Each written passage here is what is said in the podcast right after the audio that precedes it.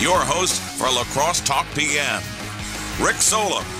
All right, round two for me today on a Monday. 608 785 7914 is the talking text line, or the text line actually, because I'm going to do all the talking with Kathy Harris. She's with the NRDC. We're going to talk about electric vehicles. So if you have questions about electric vehicles, maybe Kathy might be answer, able to answer them, or maybe I'll just pretend I can answer them.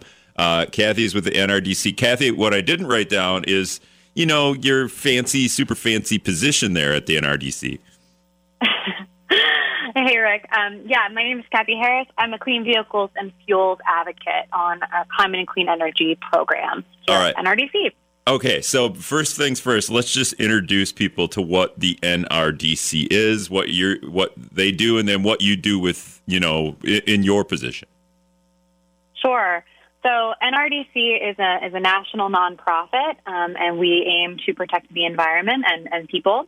Um, and so we, my position, I work on the clean vehicles and fuels team. And so we focus on reducing greenhouse gas emissions from the transportation sector.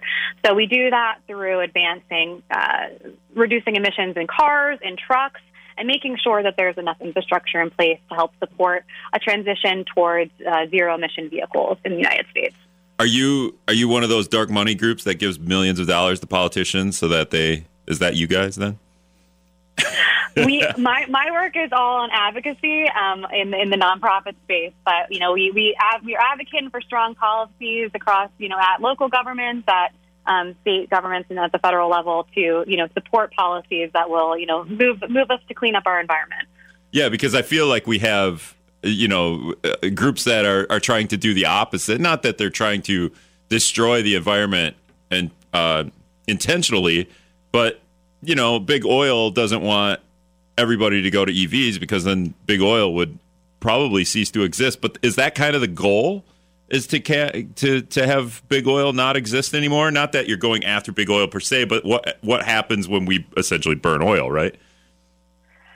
Yeah, you know, so we're aiming to try to reduce the largest sector of climate change and pollution, which is the transportation sector. So, you know, we're seeing that there's this transition towards cleaner energy occurring. Um, you know, we've seen cars get more efficient over time anyway. And so, you know, I see kind of this movement towards electricity as a fuel source as kind of the next step in transition. You know, technologies change over time. We've seen it in different industries across the board, but I think, you know, transportation and seeing this moving towards cleaner energy, um, which saves people money. It, you know, you don't have to go to, to gas stations with, you know, smelly gas when you refill anymore.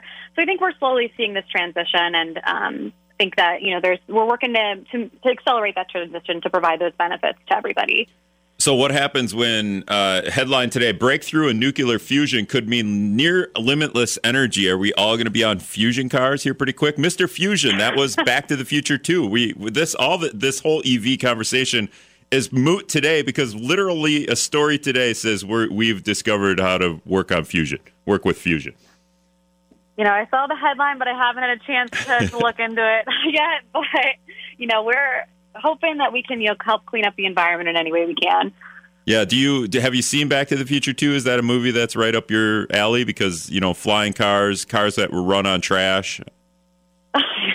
I will admit that I am not a huge movie buff. So I've seen the first one, but I can't can't admit to seeing the second one. sounds like sounds like something that you might have to do over Christmas break. Uh, Back to the Future 2. It's right up your alley. Literally, I'll add it to my list. um, all right, so yeah, some of the things on. Uh, uh so I'm just going to give her a quick rundown of some of the things we may or may not get to on this list, and then I'll look at the text line too 608 785 7914. Uh, because because it's not that I need to. I have a lot of questions about EVs, but you're not going to be able to answer all the questions obviously right? You're you're more working on advocacy and the environment and and why why we need to switch right? As opposed to um, where the lithium comes from to uh, make the batteries right? Yeah that's correct. All right. 608-785-7914 so some of the things i have is just I mean, I kind of did it already, but like internal combustion engines, uh, why that's bad for the environment. Um, are you cool with hybrid engines? Um, infrastructure wise, do you now you're you're pretty good on whether or not we need what we have here, Kathy, is Kwik Trips on every corner. Kwik Trips our gas station, but you also can go and, and get a hamburger in there, and it's not like uh, in the area, it's not like one of those things where like you really you're getting a gas station hamburger, you're getting gas station fish sandwiches. Are you crazy? They, we don't like in La Crosse. We don't have that uh, trope. Like maybe across the nation, somebody would ask that, right? I don't know if you have a, a, a gas station chain that's on every corner. Yeah, I am. I'm from the Philly region, so we are we are very uh, big fans of Wawa. Wawa. okay. Now, can you go into Wawa and get uh, get get lunch, or or would that be frowned upon? Oh no, Wawa is the place to get lunch in the Philadelphia region. Oh, that really? or Sheetz. So I won't I won't open up that debate, but yeah. All right. So and it's a gas station chain. it is. Yes. Yeah. So this would be perfect if we switch over because you would park your car, fill it up with electricity, and then take what 15, 20 minutes to eat lunch. Yeah, exactly. And we're actually seeing um, a lot of the Wawas of the world doing just that. Um, you know, having having charging stations available at, you know, they're they're with gas as well, but having the charging stations and, and people using it, you know, and running into Wawa and getting some food, and then coming coming back out and their their car is is fully charged. Yeah, that that's interesting. Um, but we're also going to talk about why we might not need electric vehicle stations like Kwik Trips or electric vehicle charging stations at every Kwik Trip uh, in in La Crosse and across the nation, uh, so to speak. Let's see here. What else? The tax credit. I have a lot of beefs with the tax credit, and you could tell me if you know uh, we're going to give you seventy five hundred dollars in quote unquote tax credit when you buy an EV. Um, I, I want to give you my take on that, and then you can tell me if we've we've uh, you know if I'm wrong wrong there. Um, and then charging infrastructure. What about Kathy? What about uh, just the what about the human infrastructure of this in in La Crosse? So the last time I checked in on this, and this probably uh, maybe a, maybe a year or two ago, so it might have, might change a little bit, but I, I doubt it changed much. The human infrastructure is what I, what I'm talking about is somebody that can work on an electric vehicle. Um, electric vehicles have made my my dad obsolete, and they're almost making my brother. So both of my dad and my brother are mechanics. Uh, it's probably going to make my brother obsolete. So when my car breaks down, and in La Crosse also, they don't really have an electric vehicle mechanic because they're not really selling electric vehicles. Is that something that you would you would understand? I, I can t- touch on it briefly. Yeah. Okay. Um, and then I won't get into the uh, the whole lithium thing. That's on my, and then maybe battery range, uh, weight of vehicles. I have all these things. Anyway, let's take a break. Brad's got to do the news. We'll let Kathy kind of uh, just kind of ingest all of that and see see where we go from there. 608-785-7914 is the text line if you have questions as well. We're talking with Kathy Harris from the NRDC.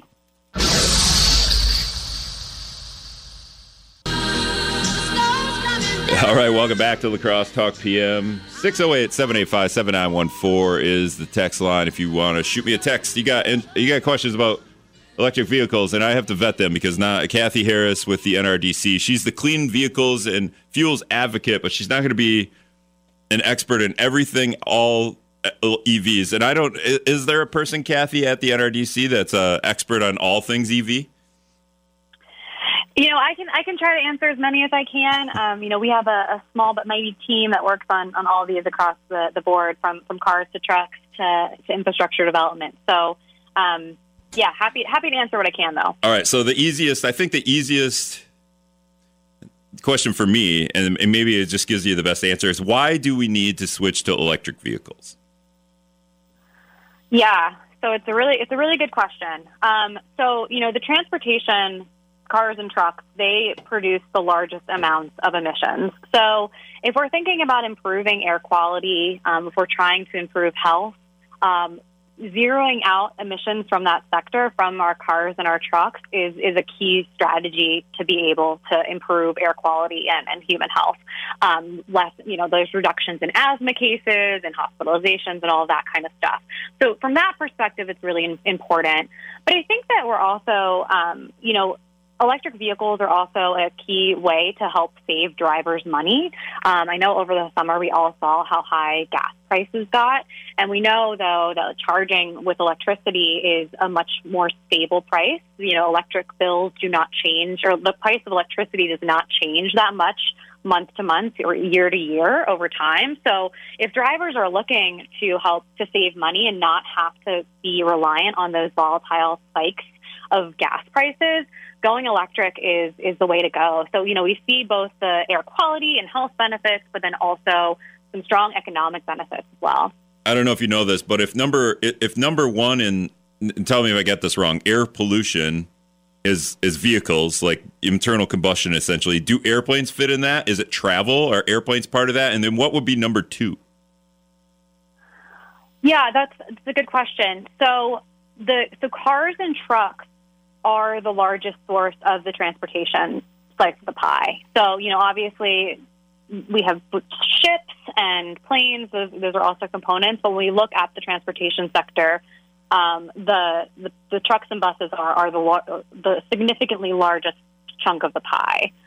All right, so it's those guys with the giant dualies, the huge mutters on their truck. It's those guys, right? We need to get those guys off the road.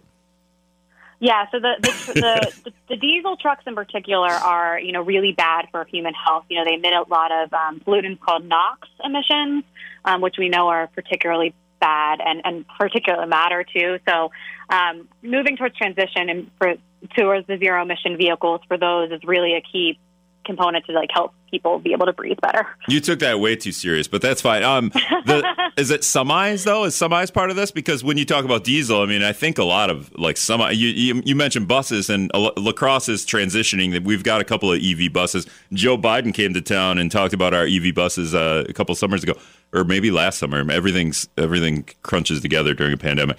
Um, but yeah, is semis part of this uh, dilemma? Uh, like semi trucks? Yeah, are they like a big part of this? Because you mentioned diesel, and I think a lot of diesel, semis are diesel. Yeah, so when we're thinking about like pure pollution, cars are actually the largest portion. But then when we dig deeper into some of those other pollutants that I mentioned, like NOx and okay. particulate matter, it's those larger trucks are the, are the largest uh, percentage of those. But we know that there's obviously a lot more cars on the road than than semis. All right. So what happens? So I think the the next thing that people okay so if we're not going to fuel our cars with gas because when we burn gasoline in our cars it pollutes and that's bad for the environment.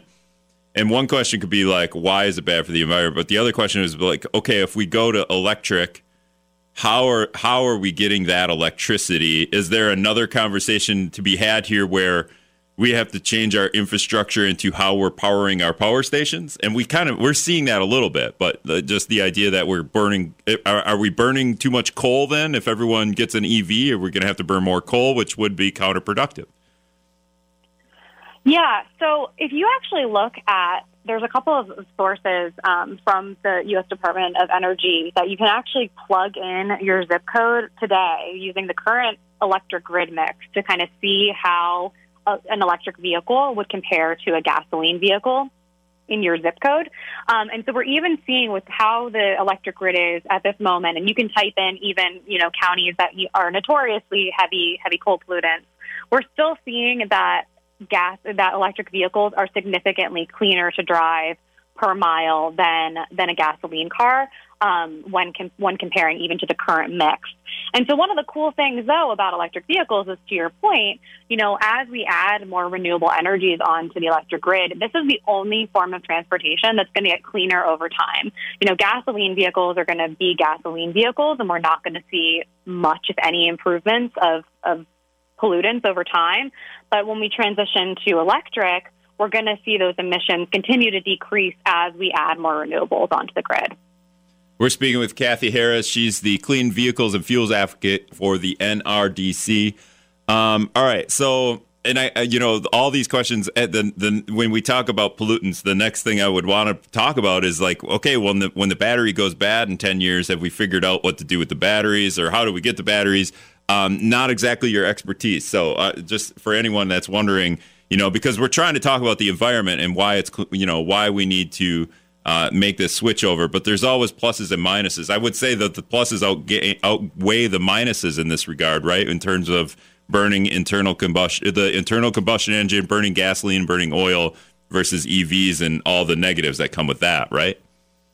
Yeah, absolutely. When we we call it like well to wheel, um, and like life cycle emissions from vehicles. And there's been countless studies that have shown that, again, even today, uh, having an electric vehicle over the course of its lifespan is is cleaner than than a gasoline vehicle.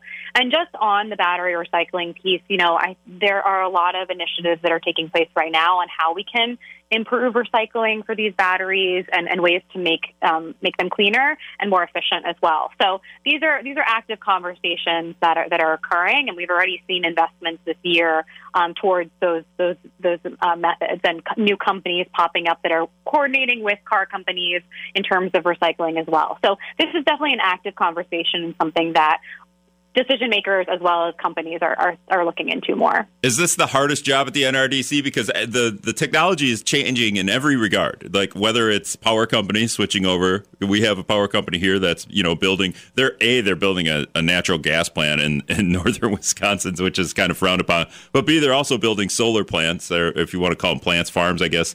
Um, but then the technology for the battery themselves, I think you'll see every maybe every year or two the the length the the mileage of a battery goes to 250 and then it's 300 and then it's 350 so um, i don't know. It just seems very, it's very complicated the the the amount of things that we're we're like trying to transition into this field into the electric vehicle field. But the electric vehicle field is also transitioning. It's it's almost like buying a, a laptop or something like that. Only only the laptop's 50 grand Yeah, you know, I think I think I would say it's a fun time to be in this field. You know, I think there we're seeing not only um, you know investments coming from the federal government to help build out charging infrastructure, but like seeing automakers, you know, make it make big and bold announcements about how excited they are about the electric future. You know, you watch TV now, you can't help but see advertisements for, for electric vehicles, which would have been unheard of, you know, four or five years ago. So I think that it's really an exciting time and really a cool time for, for new technology to, be coming into the forefront of, um, of the, in this space. Now, obviously, Tesla is the most popular electric vehicle out there. Are we seeing other vehicles? And we just have a, two minutes here before we go to break. Are we seeing other vehicle companies catch up to Tesla at all, or are they way out way out in front? And I, I guess what kind of changes do other car companies need to be to, to catch them? Yeah, almost every single manufacturer, um, auto manufacturer, has made announcements and commitments towards new um, EV uh, models within the next couple of years. Some of them are even announcing full electric vehicle lineups within the next 10 to 15 years. But so for today, drivers, there's there's 68 electric vehicle models available. So that just gives you a sense of, you know, there's three or four of Tesla, but there's 68 other models from other manufacturers out there. So we're really seeing that this is not just Tesla space, but that the GMs, the Fords of the world are also coming and, and meeting this moment where we are at. How difficult is that to navigate? Because every car company like a part of me and I, I talked to you about about this off the air part of me is like the car companies almost have to coordinate if we go to the gas station, we can just fill up with gas. But is it just that easy with the car company in terms of the the batteries could be different, the the way we charge them could be different. The literal, literally, like Tesla has its own network. Can I take my Ford and hook up to the Tesla network? Stuff like that. Yeah, it's a really good question. Um, so there are standards in the industry, um, and to your question on the charging in particular, um, Tesla does have its own unique charger. I kind of make it akin to an, an Apple product versus a PC product um, or Android product. But I know Tesla's announced that they're opening up their network to other charging companies or other other um, mm-hmm. vehicles beyond theirs. And we're seeing there's more standardization of the, of the plugs for the Fords and the GMs of the world as well. 608 785 7914. Some of you are writing books to me on the text line, and I appreciate all the text, but I can't read the whole book. So uh, keep it keep it short. Kathy Harris is on with me. We're going to keep this conversation going after the break. All right, welcome back to La Crosse Talk PM. 608 785 7914 is the text line.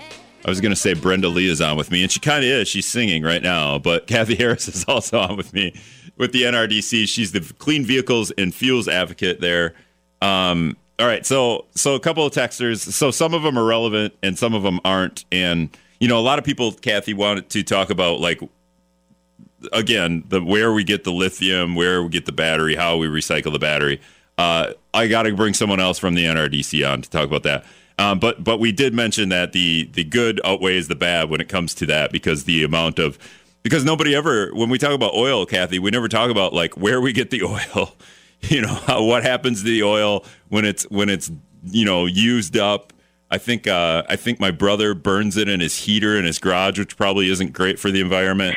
Um, but uh, you know, like there, there's an oil spill. Uh, one of the, the Keystone Pipeline, a huge oil spill in Kansas, like the biggest one in a decade. So, like we, you know, like th- there's that. That happens. We don't talk about that stuff in terms of because the oil infrastructure is already there and set, and it's not like the the bad we already are used to. Maybe is that how the, how we're taking that? It's always funny. We never we never criticize that stuff.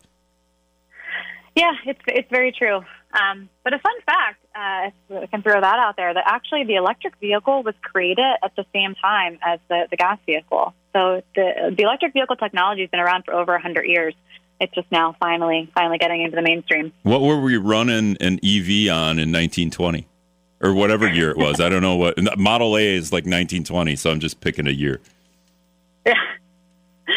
Somehow somehow they made it work. I'll have to follow up and send you a picture. It must be like it must be like you had to pedal it and it created electricity or something like that. I'm not sure. Um, I always say I always say like at the Y when you're riding those bikes, those bikes should be hooked to batteries and they should be just charging. We should all be every time we exercise, we should be charging batteries. Get on that. But I think, that's I, I think you're joking, but that's actually a really another component about EVs that we haven't talked about yet, which is that they can actually be used as storage. So, um, you know, they are when we are talking about, um, you know, charging the vehicles, um, you know, refueling it from charging stations. They those some battery technologies can actually be used that you can pull energy from the battery to, um, you know, power houses or power generators and blackouts. I know like the Ford F-150 Lightning, which is, you know, Ford's new electric vehicle, that's one of the big talking points that they've been highlighting is the fact that this can be used to power construction sites or to power homes in blackouts or anything like that. So, you know, they're, they're, the battery technology is really cool and we're seeing it improve all the time, but that's definitely another benefit to electric vehicles as well. Yeah, let's see. Um, my friend's parents have one of these, and it's huge and it's outside and it's, it, it runs on gasoline because it didn't run one day because it was out of gas. But uh, it's this huge generator. But yeah, that's that was interesting because they're like I don't know a couple thousand bucks if you wanted a generator just in case you know in case you got a couple thousand bucks to burn when the when the lightning strikes. Um, but now you can use the lightning, literally the Ford Lightning, to uh, to power your truck. Um, all right. So I, at the beginning of the show, I talked about the idea that uh, we we have Kwik Trips in town, and you were saying you have Wawas in Philly. Uh, oh, somebody did text me. Uh, do you have an EV yourself? Because you, you know, if you're the advocate, do you do you have an EV and, and do you experience you know all things EV? So I, I actually live in New York City, so I don't have a car up here, but I do use electric transportation every day with our subway system. Um, but one of my proudest moments is that I actually got persuaded my parents to get an electric vehicle. So they they have a 2016 Nissan Leaf, so they have been been driving around for, for several years now, and um, was uh, uh, I know my mom my mom loved it. So uh, so even though I don't have one, I was able to my parents persuade my parents to get one, and there's there's no looking back. And I know my my dad said his his car is probably going to go soon, so he's looking into a plug-in hybrid as well. Now, is your dad like typical male, and he needs you know like a Mach E or something like that when he gets his when he gets a car? no, because that's what I you know, that's what I want. The thing is, though, is that there's lots of options available. You know, where the Nissan Leaf is kind of a traditional like hatchback car, um, but now we're seeing the you know F-150 plug-in or um, uh, pickup trucks, which are electric. We're seeing like the Mach-Es, which is more. Uh, I would say almost a quasi SUV, you know, larger sedan. But we are seeing like cross uh, crossover electric vehicles as well. So there's really a wide variety of different models and, and types of vehicles available now. We're kind of past the, the point of you know smaller traditional electric vehicles, and now there's there's options for everybody. When you see stuff like that, even like even the Lightning, and I think Hummer's got an EV or is going to have an EV, and uh, me and my brother had a conversation about how heavy that is and how destructive that might be for the roads. Another conversation for another person, um, but is it is it the American culture to have like even a, even an EV? We got to have a muscle car EV. Um, and and what is it like? Uh, you know, over there on the other side of the world, like where are they at with EV infrastructure? And are they, or is this more of a culture thing where we need to have these individual cars for everybody? Yeah, you know, the uh, other countries around the world are, are starting to accelerate this transition towards zero emission vehicles as well. Um, you know, Germany, surprisingly, is actually um, a huge, or they're increasing their amounts of electric vehicles. Um, the, in 2021, 26% of their vehicle sales were electric. So, you know, Germany, we normally kind of associate as similar kind of car lovers, but they're already at 26% sales um, from from last year, and I can only imagine that that has increased this year. It was an increase of like 23% over the previous year. So, you know, we're seeing Germany, we're seeing the European Union more broadly move in this transition. So, you know, countries around the world are, are really starting to make this transition as well. And in a lot of ways, the United States is actually behind a lot Yeah. of our um, Okay, other countries. Germany, 26%. Where is the U.S.? Um, the U.S. right now, I just looked it up, I think is at about 6% across Ugh. the country. You would know Germany's and not the U.S. You work here. What do you do? No, I'm just kidding. Six percent. That's awful. Um, yeah, we're just behind. But the but the culture isn't any different, right? They're, they're, they're gonna. It's not like everybody like because you saw you see like Vietnamese. They're everybody's in. You know, everybody seems to be on a moped. I guess I'm taking.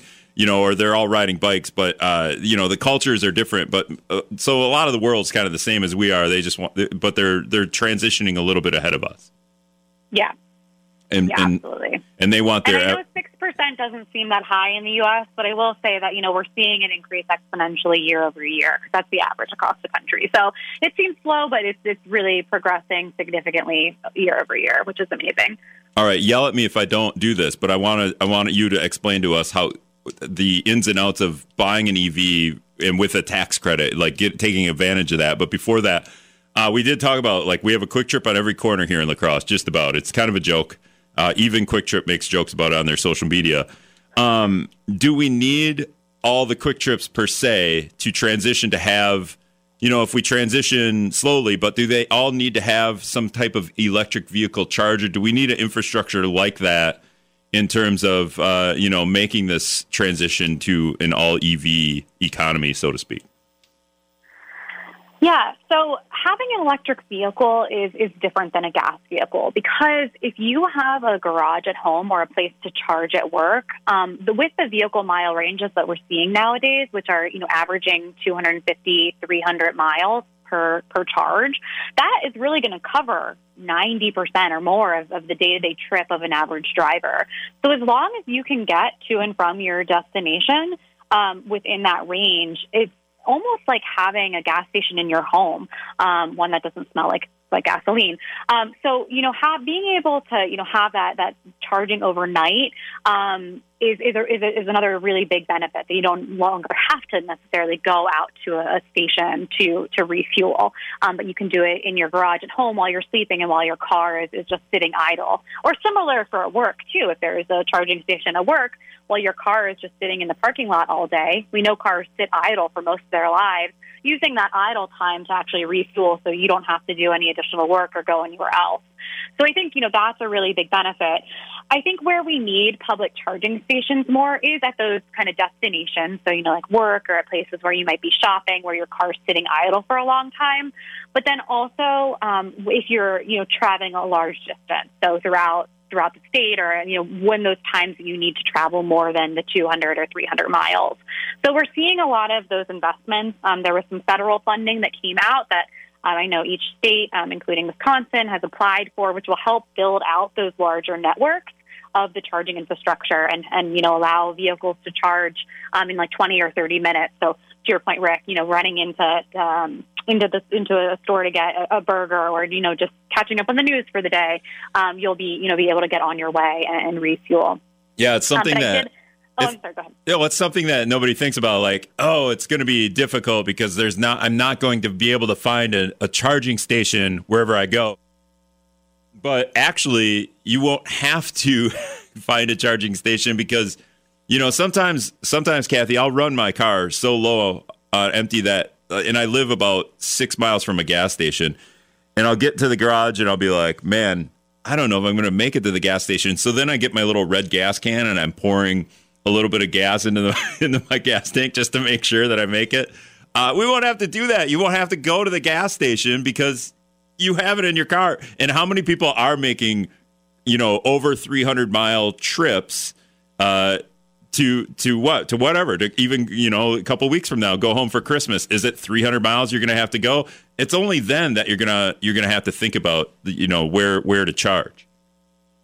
Absolutely, and I did I did find a, a fun fact though for you because I know we were talking about Kwik Trip they actually installed a first uh, EV fast charging station in Minnesota. So Kwik Trip might be might be turning the corner as well. Yeah, I would say Kwik Trip. Yeah, I'm not. I wasn't ripping on Kwik Trip at all because um, I, I, think they're they're probably like trying to keep ahead of this stuff as well. As and we're seeing car companies as well do this, right? Like everybody's trying to catch up to this. When you say six percent of auto sales is is quite a bit um, that that number is going to probably jump quite a, a, a lot in in the next couple of years, don't you think? Yeah, absolutely. And you know, as as you just said, um, car companies are really getting on board with this transition as well. They've already announced over a hundred billion dollars of investments towards advancing electric technology in their vehicles. So that's like billion with a B. So you know, this is not small amounts of investments that these companies are doing. So they're really helping, you know, accelerate this transition as well. All right. So I, I did remember, okay, if you buy a new car, so in the in the past, when I was looking at I have a I bought a car about right before the pandemic, I bought a car and it's an internal combustion, but it gets 40 miles a gallon, so don't yell at me, Kathy. Um, when I was looking into this, the the tax credit. First of all, I was like, do does the government even take seven? So you get a seventy five hundred dollar tax credit from from for a whole slew of cars a year uh, until it runs out. But you get essentially, let's just pretend you want to buy a new EV, you're going to get a $7,500 tax credit. And my first thought was like, I don't even know if they take $7,500 out of my check, would I get all of that tax credit? And also, like, is there is, are there tiers to this? Because if I'm making a million dollars, the $7,500 tax credit does nothing for that person. And he's just going to buy a he's going to buy a seventy five thousand dollar EV, and the seventy five hundred is going to be free. So if there's no limits on who gets the tax credit, then car companies are just going to charge $7,400 more for their EVs, and therefore the tax credit is moot. So the government doesn't actually help with the subsidy. Yeah, so the tax credits um, are actually changing a little bit after um, the Inflation Reduction Act was passed federally. Um, so there, it's changing from you know if you had purchased the vehicle earlier this year, but they they take into account some of the considerations that you just raised. Um, so now there's actually some income caps. Um, so you know to your point, you know, people who make a million dollars would not be eligible for for that. Um, but they're also making it for only vehicles under $55,000 would be eligible. And what I think is also really important too is that they're now doing um, what they're calling a point of sale option, which helps for folks who might not have that high of a tax obligation to be able to still maintain the full value of, of that tax credit um, and help to offset the, the higher upfront cost of their vehicle. Um, so that's really great. And then the other thing too is that they're finally putting in um, a tax credit also for used electric vehicles. So in the past they were only available for new cars, but now we're you know going to have availability for used rebates as well. Um, and we know that the majority of folks purchase used vehicles when they're going out to purchase a, a car. So that's also going to help um, as well get more people into cleaner vehicles and help realize those those benefits. Um, I I know that the state of Minnesota has been talking about like a two thousand dollar tax credit on top of the seventy five hundred dollars. Do you see a lot of states? Do you hear a lot of states doing the same thing? Like a like Wisconsin has a six point six billion dollar budget surplus. Minnesota has a seventeen point six billion dollar budget surplus. They got to deal with uh, a tax credit for EVs. You know, might might be in the works. I don't know if other states are doing that. Yeah, that's that's not an uncommon thing for other states to do. Some do tax credits, some do just rebates off of the, the price of the vehicle. So um, that's definitely something we've seen elsewhere as well. All right, I don't I don't know if I have any other questions. I mean, I have like a million questions, but th- is there anything that I didn't get to? Uh, you know, and like I got like two minutes that that I, that maybe we should push out there about EVs. I mean, the, the, well, I guess I thought of it now. I was filibustering the. Uh, how important is it? Because the, just like what are the effects? You talk about the health effects. Is there more than that? I mean, when we talk about the whole point of switching over is is climate change and and, and the the pollutants that come from internal combustion, right? Yeah, absolutely. So, like I said, you know, this is um, there's a myriad of benefits from the transition. So, to your point, we're really addressing the largest source of climate pollution, um, which is a major concern, but also improving air quality, improving health, and then also providing those economic benefits for drivers so that we're saving Wisconsians money at the at the, the proverbial pump. All right, that's Kathy Harris. She's the clean vehicle and fuels advocate for the NRDC. Kathy, thanks so much. Now you'll have to like just send me somebody that can talk to me about lithium mining. Just let me know. Sounds good. right, it's a pleasure talking to you. All right, see you later. Bye. All right, we got to take one more break. We'll wrap up. Our business.